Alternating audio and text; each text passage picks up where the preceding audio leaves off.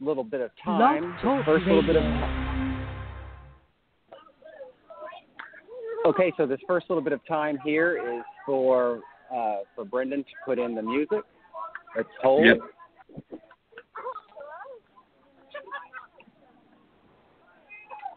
All right, everybody. So, welcome to episode three of the Redbird Rants podcast, and we are doing something really fun and exciting tonight. Uh, we are broadcasting live for the first time. We're transitioning over to Blog Talk Radio, a great online source for all podcasts, including uh, a series of podcasts through our sister site, the United Cardinals bloggers. Check them out. They do a, a live radio show every Wednesday night throughout the month. Um, I host one on the third Tuesday. I am Michael Miles, co-editor of Redbird Rants, and I want to welcome to uh, the show tonight. Uh, we are joined by Tito Rivera. Hey, Tito, how are you? Doing well. It's a nice off day. We need to get ready for tomorrow, though. Absolutely, and we're also joined by Nathan Grime. Nathan, how are you? Doing pretty good. Yourself? I'm doing well. So we're doing something kind of fun, and you guys can hear all the noise. Uh, we are doing a live broadcast. I'm actually out at a little league ball field as my son's team has just won their game. My son unfortunately plays for the Cubs. I know that's a really tough thing to swallow. So uh, what I'm going to do is I'm going to toss it to the two guys, let them get us kicked off and started. And, and I think tonight what we should do is I'd love for us to look back two two series back to the Cubs series, which I think uh, Tito and Nathan, you guys may agree, there were some pleasant surprises in that series, right?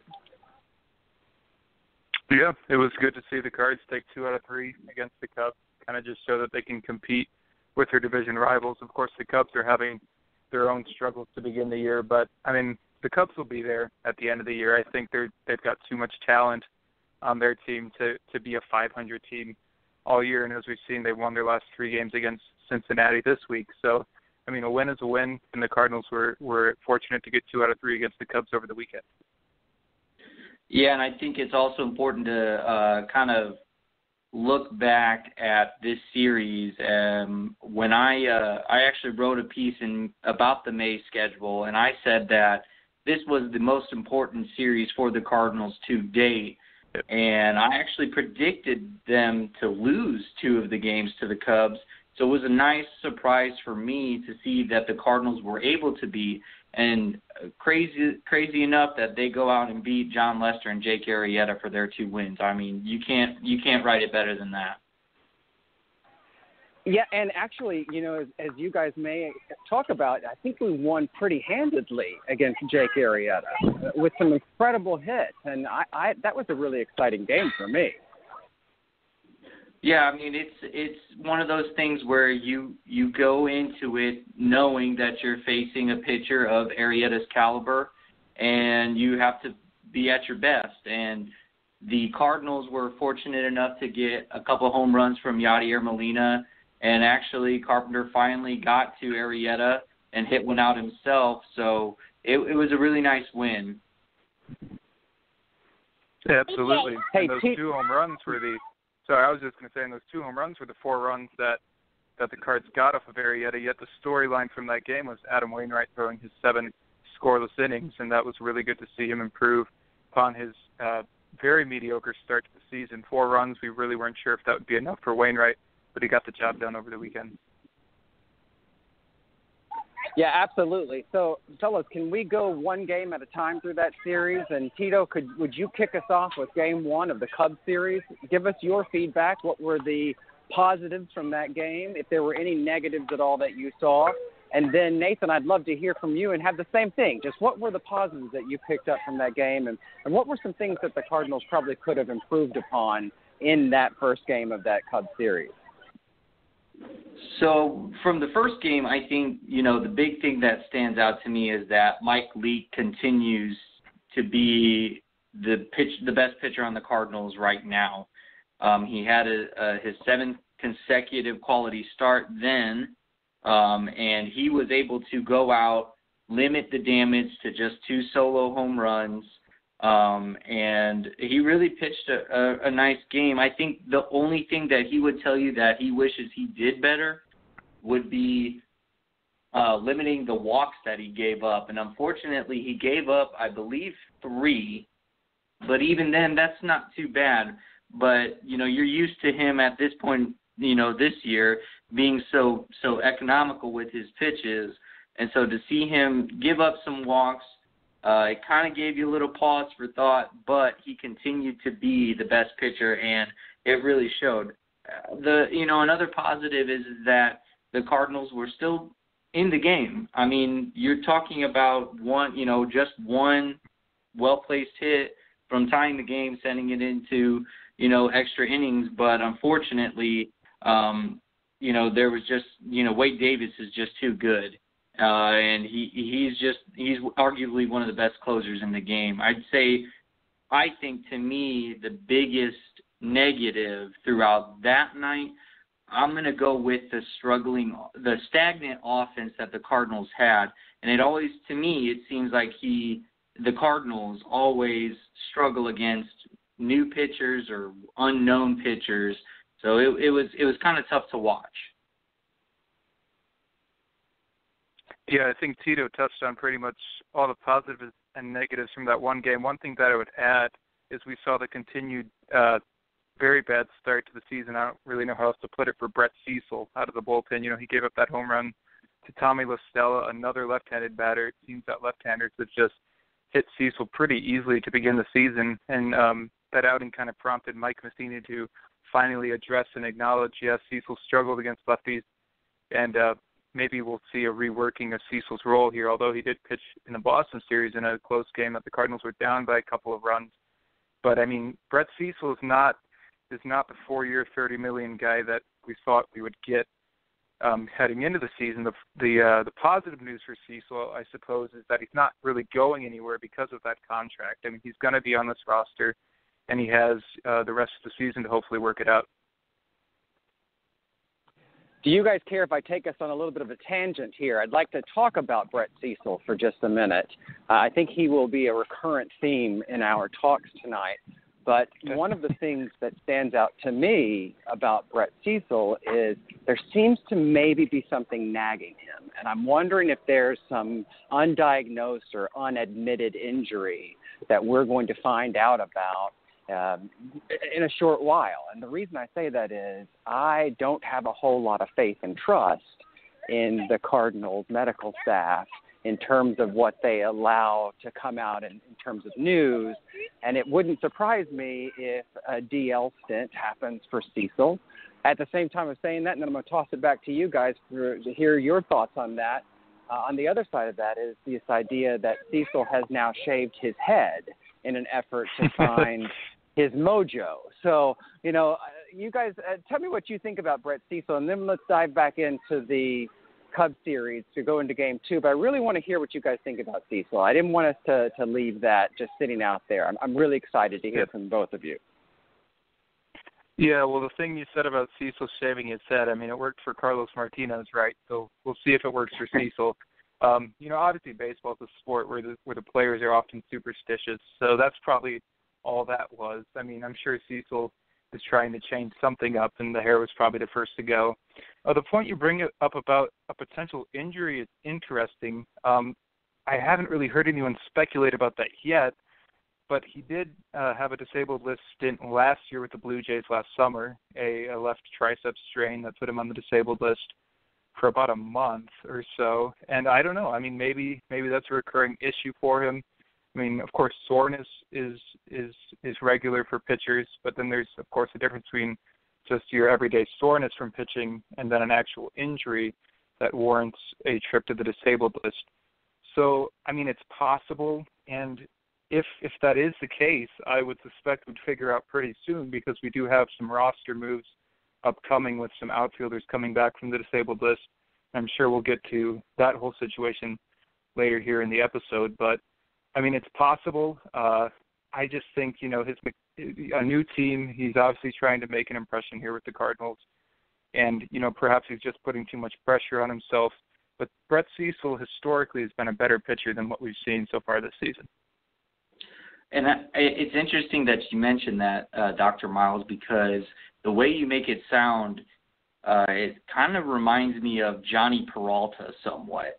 Struggling veteran, all of a sudden goes on the DL. We weren't really, you know, given any news about it prior to him going on the DL. So it's almost as if you were kind of kind of speculating something of that magnitude and I just want to touch on something that Nathan said, you know, that he, you know, he's, you know, he's a veteran guy and he's he's better than what we know. That is true, but at the same time, you you know the manager Mike Matheny needs to go up to Brett Cecil and say, "Hey, go out there and throw the ball. You know how to pitch. Just go do it." Because let's let's be honest. Last year, Cecil gave up six home runs in the entire year, 54 games. He's already halfway there through 23. That's not good. I mean, that's that's actually really really bad. And if he's going to continue to give up those home runs, you can't have any faith in him. And what stinks for the Cardinals is, is that you can't have much faith in Kevin Siegrist either. So neither of your left-handed options are doing a good job out of the bullpen. And so Matheny's in a catch 22, no pun intended. Um, but he can't he can't trust either of his left-handed relievers right now, and so it's he's going with the best that he can. And right now he trusts Cecil a little bit more than Siegrist, but I don't know by how much. You know, Tito, I think you really hit on something there. Would you share with us again those stats from Brett Cecil's home runs per the number of games pitched in 2016, and then the home yeah. runs and the number of games pitched here in 17 so far? Yeah, so in 54 games, Brett Cecil gave up six home runs. In this year, through 20 games, I, I, I should have said, 20 games he's already given up three. So, you know, he's already on pace for six home runs through 40 games. So, I mean, we're talking about a higher home run rate than what he did last year. And, you know, that's that's just a little concerning to me. And not only that, it's not only that he's giving up home runs, but two thirds of those home runs have been to left-handed hitters, or I think all of them have been given to left-handed hitters. I mean, yeah, all, all three have been to lefties this year. Yeah, and he's a left-handed specialist, so it, it just it you know you bring up a good point, Doctor Miles. Maybe something's bothering him, but at the end of the day, you know he has to pitch. You locate your pitches. Don't throw it down the chute because that's exactly what he does. You got to locate your pitches. I mean, you you know he, he knows he can pitch. He just has to go out there and do it. I mean, I know it's easier said than done, and he's the major league pitcher, not me. But that's his job. Go do it. Yeah, I just found that 50, that barely over 50 number, to be a telling sign in terms of you know my speculation that there might be a nagging injury here. He had a not a terribly full season last year. I mean, most relievers are in the 50 to 70 range, uh, but now he's already halfway to his count of last year. I mean, we're not quite to the 25 number, but we're we're roughly there, and, and we're not even halfway through the season, and we're I don't know if we're starting to see him show some exhaustion or or a nagging injury that's just sitting in there, but certainly his numbers last year were abbreviated, and I, I just find myself scratching my head if that's going to be what we're going to see this year. So I guess I guess time will tell in that, and uh, if we know anything from Mike Matheny, we know he will ride that horse until the legs fall off.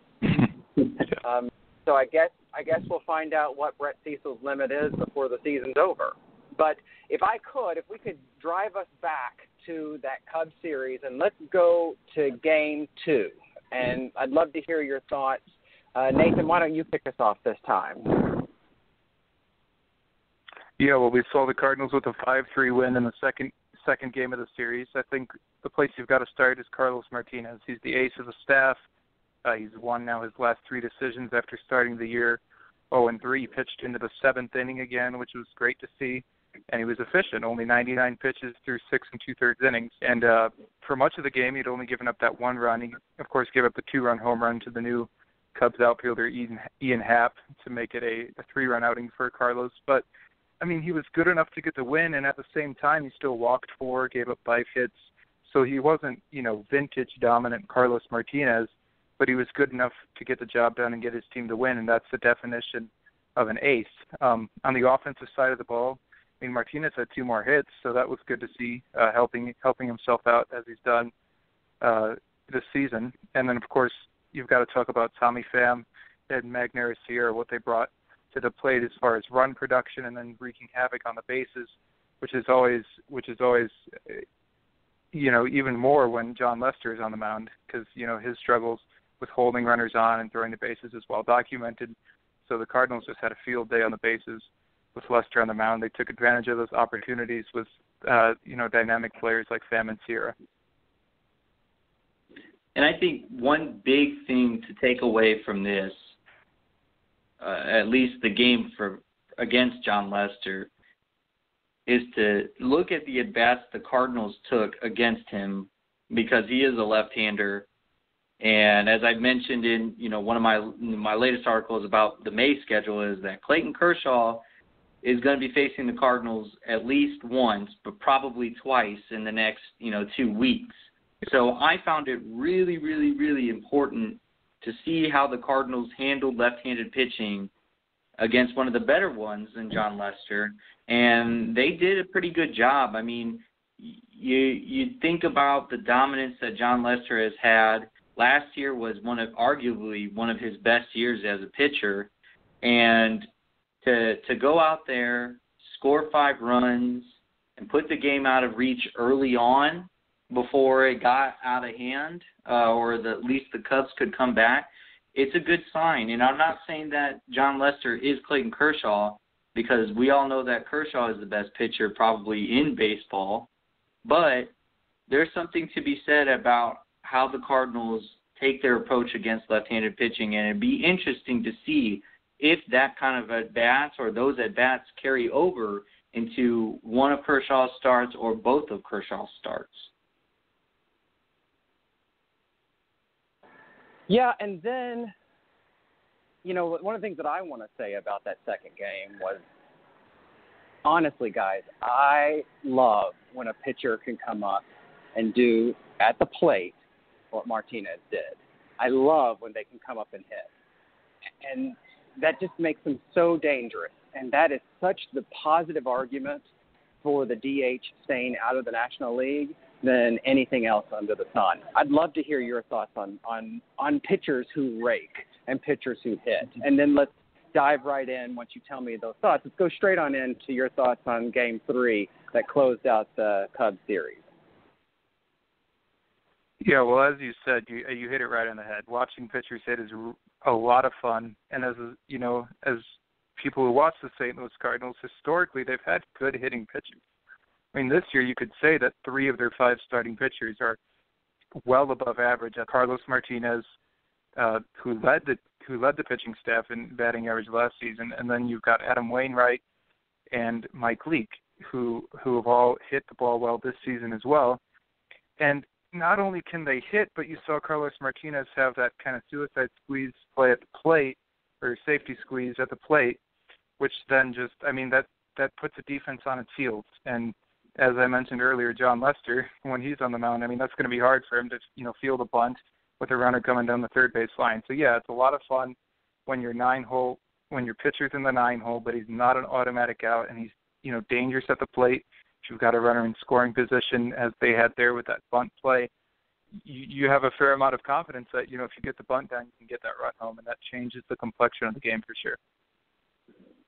Yeah, I, I completely agree with Nathan here. It's it's nice to see all your players, including your pitchers, participate in the game. It's nice to see them hit the ball with authority and make, you know, productive outs. I mean, think about it. Jon Lester hits one off the wall in center field for a double to score the first run of the game. What does Carlos Martinez do? Responds with that safety squeeze. So I mean, that's just, I mean, that's that's just that's good baseball. And you know, as far as the DH coming into the NL, I'll, I'll be old school on this one and say, you know what, keep it out. Uh, I don't need it. It's it's work. It's been that way for so long. Why why change it now? I mean, there's no reason yeah. to. For sure. And uh, just as a little bit of a side note, as far as DHing in the National League goes, I was reading something that the general manager John Mozeliak said about Boston being in town, and I thought he raised a pretty interesting point about perhaps having when a when an American League team is playing in a National League park, like we had the Red Sox playing at Busch Stadium this past week, maybe having a designated hitter in that scenario, but then when a National League team plays in an American League park, uh, having the pitcher sit, and that kind of gives American League fans a different perspective watching their team play with pitcher sitting, and National League fans a different perspective with watching a designated hitter in their home park. Since we get to see the Cardinals pitchers hit, of course, whenever they're playing National League teams, I don't think that's a bad idea. I mean, but yeah, I would prefer to see pitchers hit. I I don't know how long that the designated hitter will be relegated just to the American League for. It seems like we're kind of heading in the direction that the National League will eventually adopt the designated hitter. Um, I would not prefer to see that. I would agree with you, Tito. But I don't think it'd be the end of the world. But I mean, definitely when the pitcher is hitting, as we've touched upon, brings more excitement and more strategy to the game, and that just makes the game better. Well, I guess we can just pick well, up right there from uh, from pitchers who rake and just go straight into Game Three, because I think the story of Game Three is definitely Adam Wainwright. Wouldn't you guys agree? Yep. Definitely. Absolutely. And what he did on the mound, especially. Yeah, I mean, he goes seven innings, four hits.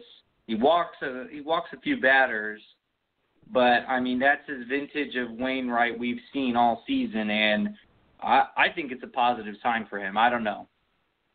Yeah, it was by far his best start of the year, and you know, to be brutally honest, it wouldn't have taken much to have his best start of the year since he struggled so much. But seven scoreless innings was definitely something that we've seen Wainwright do before. He did it in different fashion though, because as you said, the four walks have kind of been a regular, you know, a regular thing for Wainwright this year so far. But he was able to keep uh, runs off the board, and that's at the end of the day, you know, as Wainwright kind of approaches the the latter half of his career, or he's in the latter half of his career, as he approaches the final years of his career, if he wants to stay dominant on the mound, he's gonna he's gonna have to just you know eventually keep those runs off the board. And he only gave up four hits, which is also see since we've seen him give up you know multiple hits an inning. It seems like in his first you know handful of starts this season. So perhaps he's turning the corner. I mean, this Cubs team is it's a lineup that's seen Wainwright before, so I mean you can't say he dominated them because of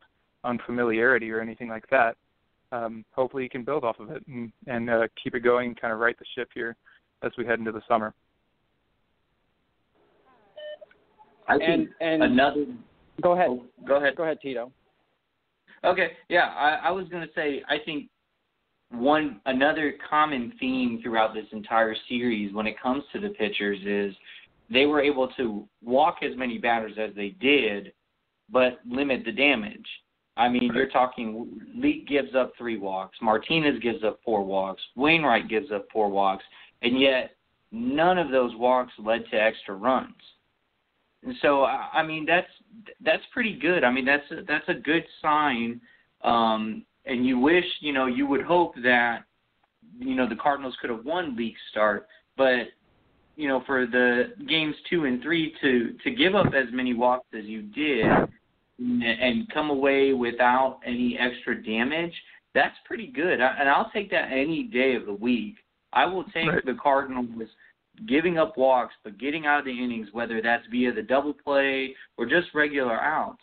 Now, when it what becomes a problem though is for for instance for Wainwright is we've seen him give up walks, and by the fifth or you know fifth inning and the start of the sixth inning, he's already at ninety something pitches, and that's where his his struggle has been, and it's almost like Carlos Martinez. They both have been struggling recently to to command the fastball in the strike zone enough to where they are limiting themselves each inning, and it and it's kind of concerning to me, but not to the point where I'm saying, okay, Matheny, go out there, or Yadi, go out there, calm them down. They they're working through some stuff, and I mean, I keep telling myself, hey, you know, this is it's May still. We're you know we're just we're just two months into the season. By June, they're going to have it right. And even in his start against the Cubs, Wainwright had that turbulent first inning, and I think we were all were kind of thinking, well, here we go again. You know, some some hard hit balls, you know, he had a walk, but he got out of that without giving up any runs. And after that, he just settled in. So maybe he just needed, you know, one of those innings where, you know, some runners got on base. He, was, threw like 20 some pitches that inning, but eventually he got a break and didn't give up any runs, got some outs, and that it seems like that's what he needed. He settled in after that, and yeah, I mean, we'll we'll just have to see. It, it, it is May, and he's got a lot of he's got a lot of starts and pitches to be thrown ahead this season. Um, so yeah, I, I hope Wainwright can just you know keep doing what he did against the Cubs. Well, guys, what we need to do is I'd like for us to take a little break, uh, but I want our listeners to stick with us and to come back after the break because unfortunately, the following series coming up right behind the Cubs was not as happy as the Cubs series. So stick with us, and we'll be right back in just a second. Thanks for sticking with us. If you're just now joining us, this is the third episode of the official Redbird Rants podcast.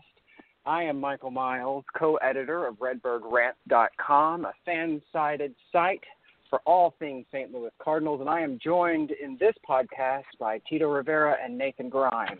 Thanks, guys, for being here tonight. Uh, great conversation so far. If you've missed it, make sure you go back and catch up with it because it's a great talk through of the Cardinals and a really wonderful series against the Cubs. But, fellas, let's turn gears a little and let's talk about the very brief two game intra-league series with the AL East Boston Red Sox. What's there to learn from this series? Because, man, I'm, I'm going to be real honest with you guys. I, yesterday's game was a tough pill to swallow. Yeah, I think if there's an kind of an overarching takeaway just from this brief two game series in which the Cardinals lost both games, it's that, you know, the Cardinals are are a good team. We saw them them go, you know, win have have a lot of wins in the last few weeks. I think it was 18 and 6 or something like that in their last 24 games, but then they dropped these two at home against the Red Sox and that kind of just proves that, you know, it's not going to be an easy road, but the Cardinals will just have to bounce back and win the series this weekend against the San Francisco Giants the Red Sox are also a good team. You know, they have a similar record as the Cardinals here after the series, and the Cardinals, you know, kept the games close and competed. But at the end of the day, they weren't able to get the job done, and two losses, you know, kind of stung after that good series against the Cubs, as you mentioned. In the two games, five errors committed in the field, so it seems like Cardinals still are trying to shake off that that haunting defense that hounded them all last year and really hurt them in in the first few weeks of the season. Um, you know, but the starting pitching was all right. Mike Leake had another good start. Lance Lynn was was subpar, but uh, he gave his team a chance to win. And the bullpen gave up some runs as well. But I mean, the Cardinals competed, weren't able to get the job done. But I think it's just one of those one of those instances where you say, yeah, it was two games. Would have liked to win them, but I mean, the sky's not falling, obviously and the Cardinals will just have to gear up for the series this weekend and then have a tough road trip ahead against two of the better teams in the National League, in the Rockies and the Dodgers. Yeah, and, and to answer your question, Dr. Miles, about what did I learn, I think I've got two things. The first thing that I learned was that the Cardinals are exactly the team you think they are. Uh, they'll win games, they'll lose games, when they lose, it's going to be frustrating, and when they win, they're good games. And that's exactly what you saw this, you know, in these two games. And and I'll be honest with you guys, I hate these two game splits. I think it's a joke, but whatever. Um, but the Cardinals, eh, you know, particularly in last night's game, when you blow a four-run lead in, you know, in, in after seven innings, that one that hurts. That one really hurts because you lose the first game pretty convincingly. I mean, when you can throw uh, Craig Kimbrel out there and make your batters look like you know nothing, I mean that's that's pretty tough to beat.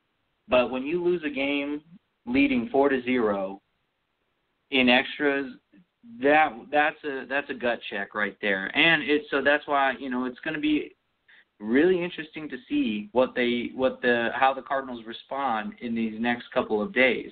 Which brings me to my second point is is in my May in my May schedule article, I said it. The Boston Red Sox have a good offense. you have to be your pitching has to be on point to get through this part of the schedule. And and it's not that the Cardinals were, you know, god awful, but you know, Lynn has a subpar start, as you said, Nathan. Gives up, a, you know, I think he gave up four earned, I believe. He gives up a yeah. Gives up two two of them were earned because of the errors, but four runs, yeah. Okay, yeah. So you know he gives up runs. The the team gives up runs, and their offense, the Boston offense, is, is good. So the the other thing that I truly learned is is that Boston is probably just as good, if not better than the Cardinals, at least lineup wise. Pitching wise, I probably they're probably the same, but Boston has a good team, and I would not be surprised if they catch the Yankees and the Orioles here very quickly. I mean, David Price is coming back from the DL pretty shortly, so I I'm I would be watching out for the Boston Red Sox. I mean, I'm sure they were a heavy favorite to begin with, but you know this is probably the beginning of their season really for them, and they're they're a hot team. Yeah, and at the same time, you know, when you say the Cardinals blew a four-run lead, obviously that that makes you think immediately yeah. of pitching, like they blew that lead. At the same time, the Cardinals' offense failed to score in the final 11 innings of the game against the Red Sox last night, so that's concerning. And I mean, Mike Leake gave up two of those runs in the seventh, a home run. Rosenthal, his first blown save of the season, but honestly, guys, I didn't think he pitched that bad. He gave up one hit, one hard hit ball was a triple to Bogaerts, and then a walk was another run that scored. And you know that I think kind of can be chalked up to a very tight strike zone there towards the end of the game. Um, and then the, you know we had five scoreless innings after that from, excuse me, four scoreless innings after that from Sung Won Matt Bowman, and uh, Tuivailala. Eventually, they, uh, he gets gives up the run in the 13th inning but the offense does not score from innings three to 13, and that I think is what lost the Cardinals the game. I found it really interesting. Um, I believe it was the 13th inning where Tommy Pham tried to steal. I was I was with my dad, and we were listening to the game on the way back from actually the Royals game, and I was I heard him get called out, and I looked at my dad. I said, "What is he doing?" You did a winning run with two outs already, and you're gonna go. Uh, I, yeah. I I could not believe it. I thought that was a- absolutely a terrible decision. Well, and I'll tell yeah. you, you heard it on the radio. I watched it on television, and I think the reaction you had was the same reaction Jedd Gyorko expressed on his face as he had to walk away mm-hmm from the plate and then come back up at the start of the 14th yeah. when we came back to bat. And I, he gave that look, Tito. He he looked like, "What were you thinking?" And much less that, why are you trying to steal, like you said, with two outs? And with Gyorko at the plate, who has been right. absolutely taking the cover off the ball, why would you move at uh, all? It, it was a it was a terrible. Yeah. I mean, it was a terrible base running decision and and the Cardinals have been you know they've been terrible at base running again this year. But it, it's just a simple mind. I since I didn't see the game I don't know if you guys saw anything or heard anything about that if whether you know Matheny called for him to steal or not. Unfortunately on the on the way home it was the Boston feed. And so they they were you know, they were just like, oh, and Tommy Pham gets called out or get tries to steal and gets called out. I'm like, great, great. Mm-hmm. I cannot imagine. I mean, I just you you're right, doctor. I mean, you have easily one of your best hitters coming up, at least this season. Your best hitters, one of your best hitters coming up, and you run yourself into the third and final out. That's, I mean, that's just unbelievable. I mean, I cannot believe that. Yeah, I'm I'm pretty certain that would be a move that would come from the bench. So that's probably Matheny's call, and I will defend it to a small degree here. I, I guess I kind of understand the thinking as far as you want to get a man in scoring position with a run producer like Gyorko at the plate.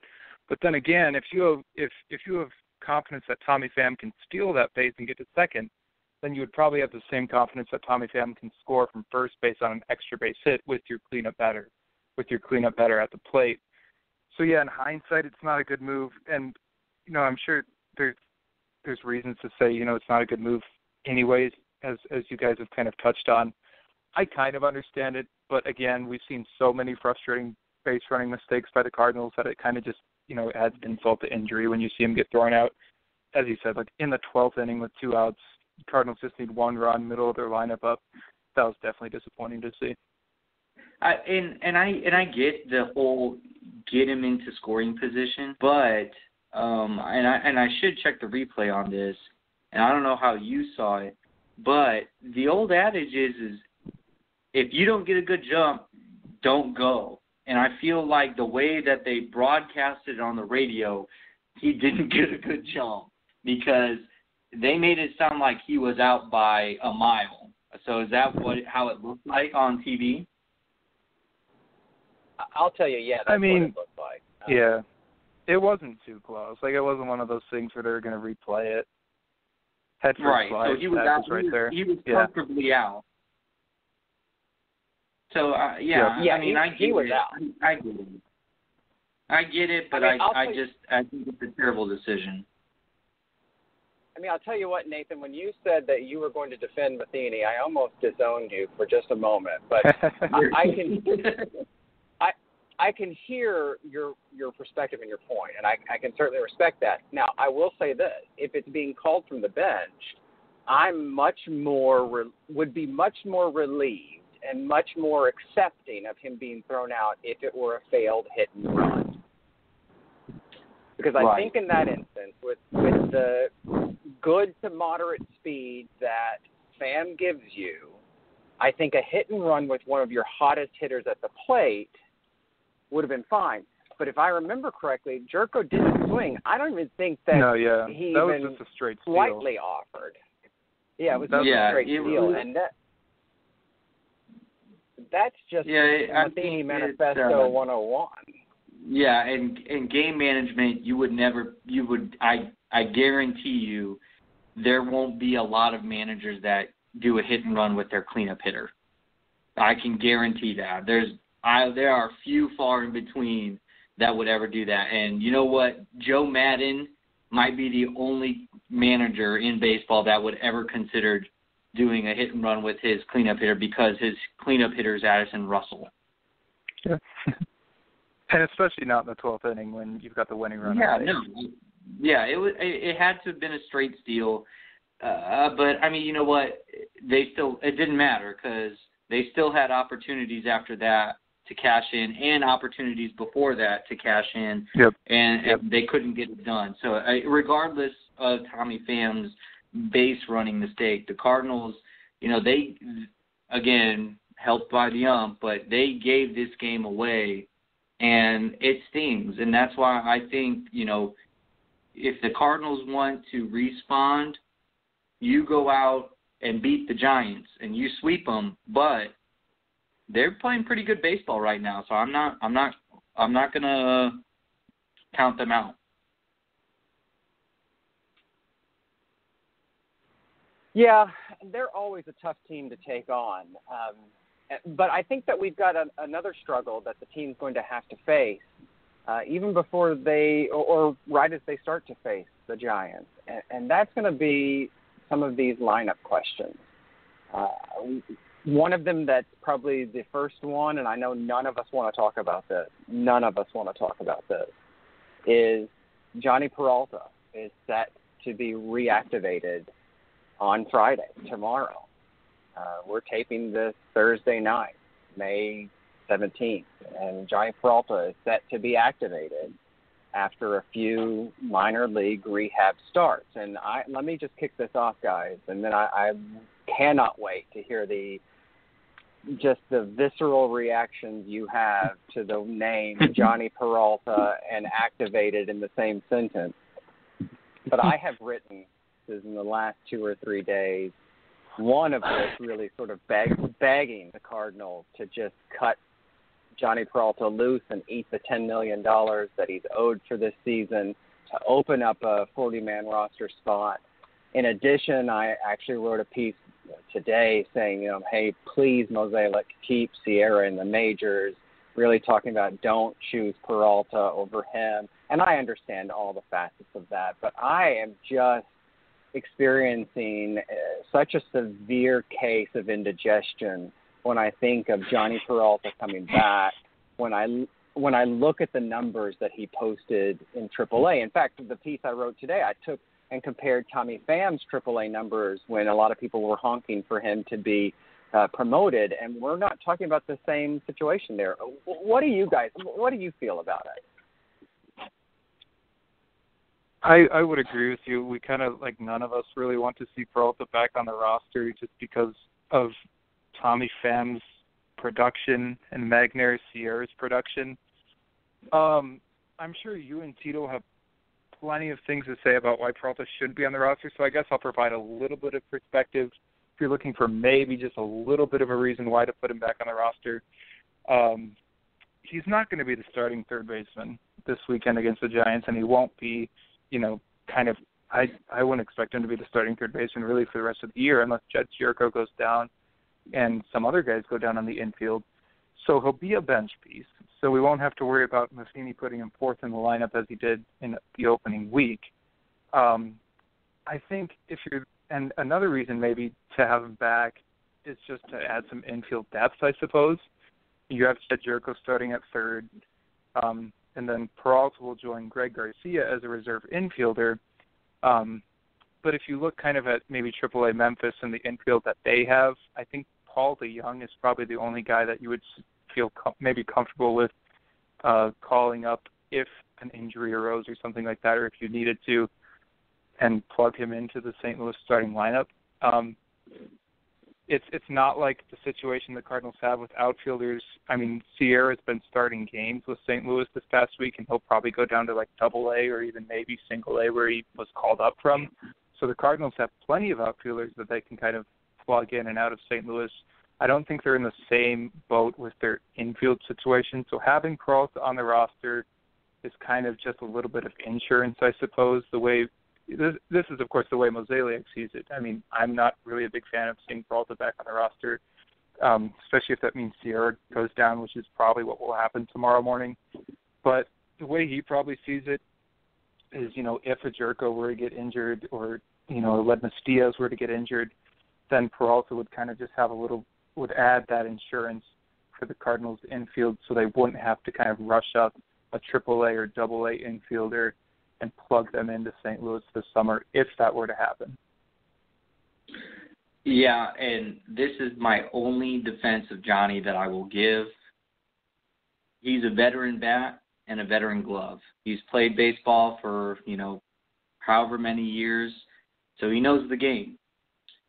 Um, that does not excuse his production, obviously, but that's probably the only reason why the Cardinals would keep him on the roster is to provide a veteran, another veteran body in there, and also I think you know if you send you know let's imagine the scenario that Sam is the one that goes down and Sierra stays. Well, now you have three left-handed bats off the bench, uh, including you know uh, Sierra, Adams, and Garcia, and only one right-handed bat off the bench in Eric Fryer. So you know you could see the scenario that if Sierra stays, that Peralta would come up and be a right-handed bat off the bench. Will it be productive and serviceable? Who knows? I mean, I don't know. And the only reason why I don't want him on the roster is because he just doesn't have I personally don't think he has any value to the Cardinals anymore. He just doesn't. He had his good years. Dr. Miles, I'm with you on this one. Cardinals need to swallow the $10 million and say thank you for your service. Uh, and as my dad put it this uh, yesterday, go back home to the Dominican Republic and sit on the beach. Enjoy your life. yes, I think another maybe another thing the organization is holding out some hope about Peralta is he had a good spring uh, at the plate. Um, and you know the struggles he had in the regular season, it was only two weeks. I mean, it, it wasn't too much of a prolonged struggle. I mean, he looked bad. I think we all pretty much agree on that. Um, maybe you know this, this this upper respiratory thing he was dealing with. I mean, I don't know how much of that was just okay, we need him off the roster, how much of that was like a really serious thing that was bugging him, but he was in the lineup pretty much every day for the first week and a half. So I mean, Matheny was trotting him out there the whole time. Um, the point you brought up, Tito, about having a veteran presence on the roster, um, that's always kind of something that a lot of teams talk about having, and the Cardinals had it last year with Matt Holliday, and you know once he once they let him go in the off season, there was a lot made about that. Well, you know where where are the pillars going to be, and you know now it's kind of just Wayno and Molina are are left from that original group of pillars for the Cardinals. I'm not so sure about having Peralta on the roster just because he's a veteran presence. I mean, the Cardinals won 18 of 24 games immediately after Peralta was put on the disabled list.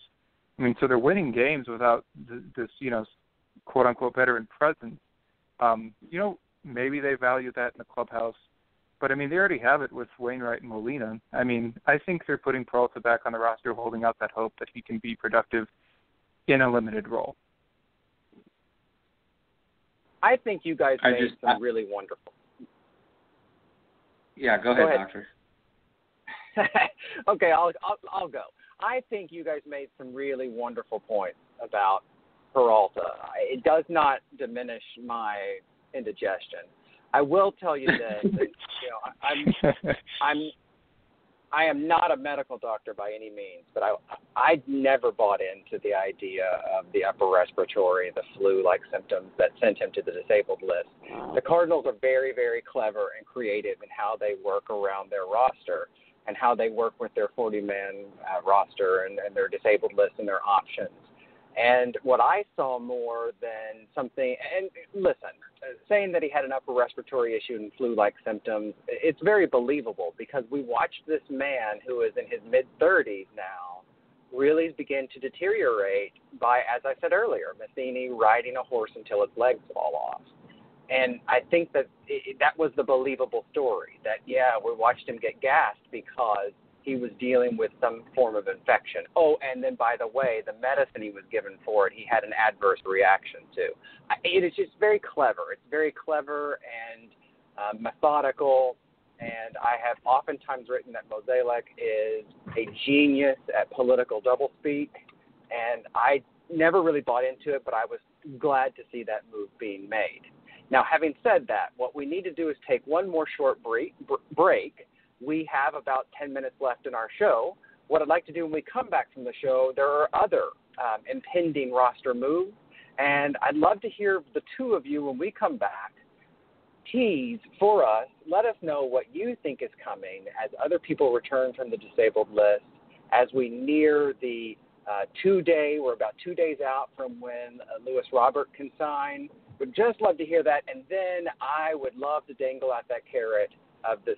Uh, possibility that Matt Adams may be facing a trade coming up. So stick with us. We'll be back right after the break.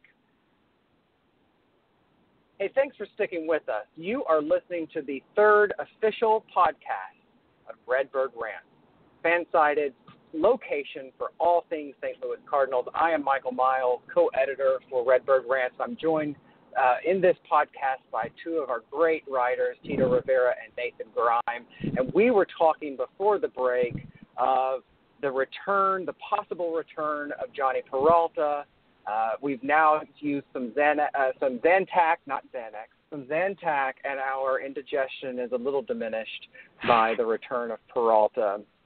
So, what we want to do now is we want to look at the impending other roster changes that are coming. We've got some players who could be returning from the disabled list. We also have the possibility in the next two days of signing Luis Robert and some other things, including potentially a Matt Adams trade. So, Tito, will you kick us off and just let us know what you think is going to happen with the roster? Do you think we're going to get Luis Robert? And let me hear it. Is there a possibility that Matt Adams could be looking at a new home? So I guess to start off, I'll go ahead and address the Luis Robert uh, story, or I guess his signing. I'm going to go out on the positive side, and I think the Cardinals get this done. I think uh, they are easily one of the front runners for this kid. Apparently, he's the real deal. And I was, you know, I was reading an article I think it was by Buster Olney, pretty much saying, you know, this is the Cardinals' opportunity to find a young kid that could be a plus impact bat, and that has plagued the Cardinals since Albert Pujols has left.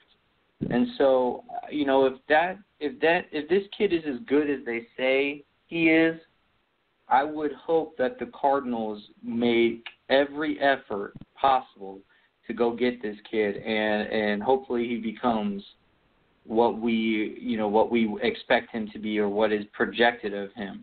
As far as the other upcoming roster moves, I mean you're talking about uh, getting Stephen Piscotty back, so you know it's an interesting it's an it's going to be an interesting dilemma, that's for sure because with Jhonny Peralta back and Stephen Piscotty on his way back, you know the Cardinals are going to have to make some moves and uh, you know, one thing that I keep coming back to is, do you take, I guess, this triangle of outfielders in Magneuris Sierra, Tommy Pham, and Randall Grichuk?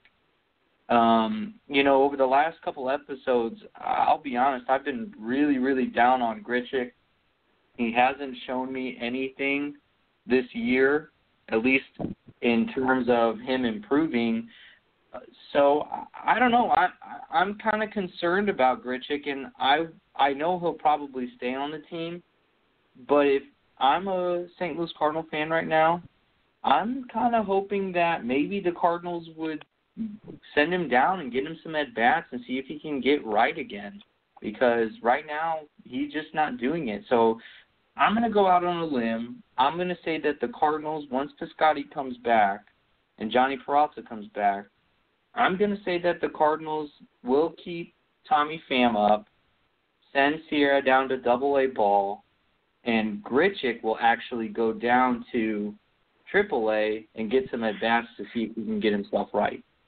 And as for Matt Adams, um, you know the the Atlanta Braves just lost Freddie Freeman, but they're a team in rebuilding mode. They're not going to go out and, and really do anything I, I just don't. I honestly, you know, Matt Adams getting traded, I don't see it happening. Yeah, so well, my that hurts take my here heart, on the Tito. That that breaks my heart, and I'm going to take you out because of that. But I, I, I'm going to let Nathan talk because I think he may redeem sure. you a little. But go ahead, Nathan. Sure. All right. Yeah, so my take here on the on the upcoming roster moves, there's obviously a lot to talk about. Um, I'll kind of start where Tito finished. Matt Adams. You know, I'm actually on board with Tito here. I don't think the Braves are looking for to make a trade for Adams. Freeman's going to be out like eight to ten weeks or something like that after being hit by a pitch in the hand. But I mean, if from the Braves' perspective, as Tito mentioned, I mean they're a team in rebuilding mode. I mean, do they need Matt Adams? They need someone to play first base. But I mean, it's an opportunity for one of their prospects, you know, to get the call and get some major league experience. And then from the Cardinals' perspective, who are you going to trade for Matt Adams? Like, are you you'll probably want prospects from the Braves because there's no like glaring needs at the major league level. I mean, the Braves aren't going to, you know, send you a, a starting pitcher or something like that. The Braves aren't going to want to send prospects because they're in rebuilding mode. So I don't think the Braves are a are a match for the Cardinals um, trading for Matt Adams. That being said, I think there's maybe some possibilities that uh, Mozeliak kind of, you know, browses the market looks at a trade with another team, you know, I haven't really kept tabs on what teams are looking for first baseman, um, or things like that, or if they think Adams can play left field like Matheny does, what teams are looking for left fielders. Uh, but that that'll be interesting. I'm sure Mo's, you know, I'm sure Mo is on top of that situation.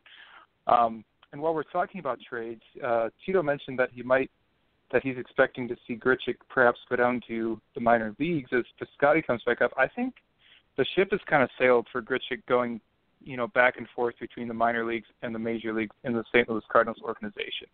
Yes, he's had his struggles this season as he's had them in previous seasons, yet he keeps getting the starts in the field and that's you know, that that is that that stays true to the commitment that the team gave him in the off season that he would be a starting outfielder for the Cardinals this season. So if there is a move to be made for Grichuk, I think it's either a decrease in playing time, you know, as if, if Pham keeps keeps uh, you know getting more playing time because of what he's been able to do at the plate as Piscotty returns, or I think maybe Grichuk becomes expendable, and the Cardinals perhaps look at uh, look at Grichuk in in a trade for for some prospects for another team. Grichuk is still very young; he's 25 years old. He has enough major league experience that we've kind of we we we kind of have seen what he can do at the major league level, and maybe that's more enticing to another team than it is to the Cardinals. Um, other roster talk, uh, yeah, Peralta's coming back tomorrow. I think Sierra goes down in that move, and then Piscotty's coming back tomorrow. Um, I think the corresponding move in Piscotty's return is probably a relief pitcher going down.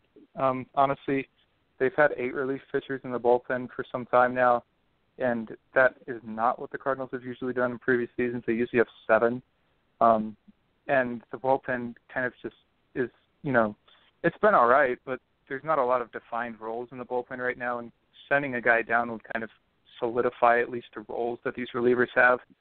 And when you talk about the relievers that the Cardinals might send down, I think there's kind of three options that come to mind here. One would be Miguel Socolovich, who's had his struggles this year. Um, he made the roster because he had a good spring, but also because he was out of minor league options. So if the Cardinals decide to take Socolovich off the 25-man roster, he would have to be DFA'd, which means then he would have to go through waivers. He'd be available for every single all 29 other major league teams before being returned. So that would be a risk the Cardinals would have to take if they wanted to do that. I think another option is Jonathan Broxton. It's kind of a similar situation with Jhonny Peralta as far as like he's a veteran on the last year of his contract, pedigree, but he struggled this year, and um, Matheny's kind of stuck with him. But I wonder what Mo is thinking. Uh, he might just, you know, kind of take that take that piece out of the toolbox uh, and kind of just bite the cost on Broxton too. Um, a third option that I kind of was thinking of, and this kind of revisits the whole thing we brought up about Peralta's injury and kind of that um, going on the DL because of kind of a unique situation or something like that because of struggles. Kevin Siegrist was unavailable during the Red Sox series because of some discomfort near his neck, which was a nerve issue that he had a couple of years ago. I mean, maybe we see Siegrist even go to the disabled list to make room for Stephen Piscotty. Um, I think there's maybe an outside chance that that would happen tomorrow. Uh, I don't think it's likely, so maybe I just look like an idiot saying that, but I mean, it's possible. Um, and then the sorry, I'm kind of rambling now, but the other thing you brought up about Luis Robert, I don't. I, the Cardinals are are not front runners, but they're certainly in contention. Um, I guess if I were to make a prediction, I think from what I've seen and what I've read, the White Sox are probably the front runners. But I'd certainly like to see the Cardinals sign the kid. I mean, 19 years old, seems kind of like a once in a generation talent, and the Cardinals have a lot of fielders in their minor league system, but you can never have too much talent. So it'd be nice to see the Cardinals get that done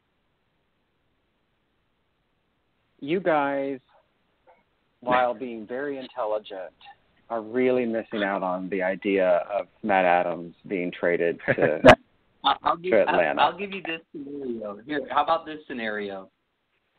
What if, and bear with me on this one, what if the Yankees and the Cardinals find it are suitable partners for Matt Adams? The Yankees, their their prospect Greg Bird has not been good I mean, he's young. He's probably I think he's a little younger than Matt Adams, but for the time being, you know, he's on the DL. Uh, Matt Adams might be serviceable to them. Short porch in right field. You never know.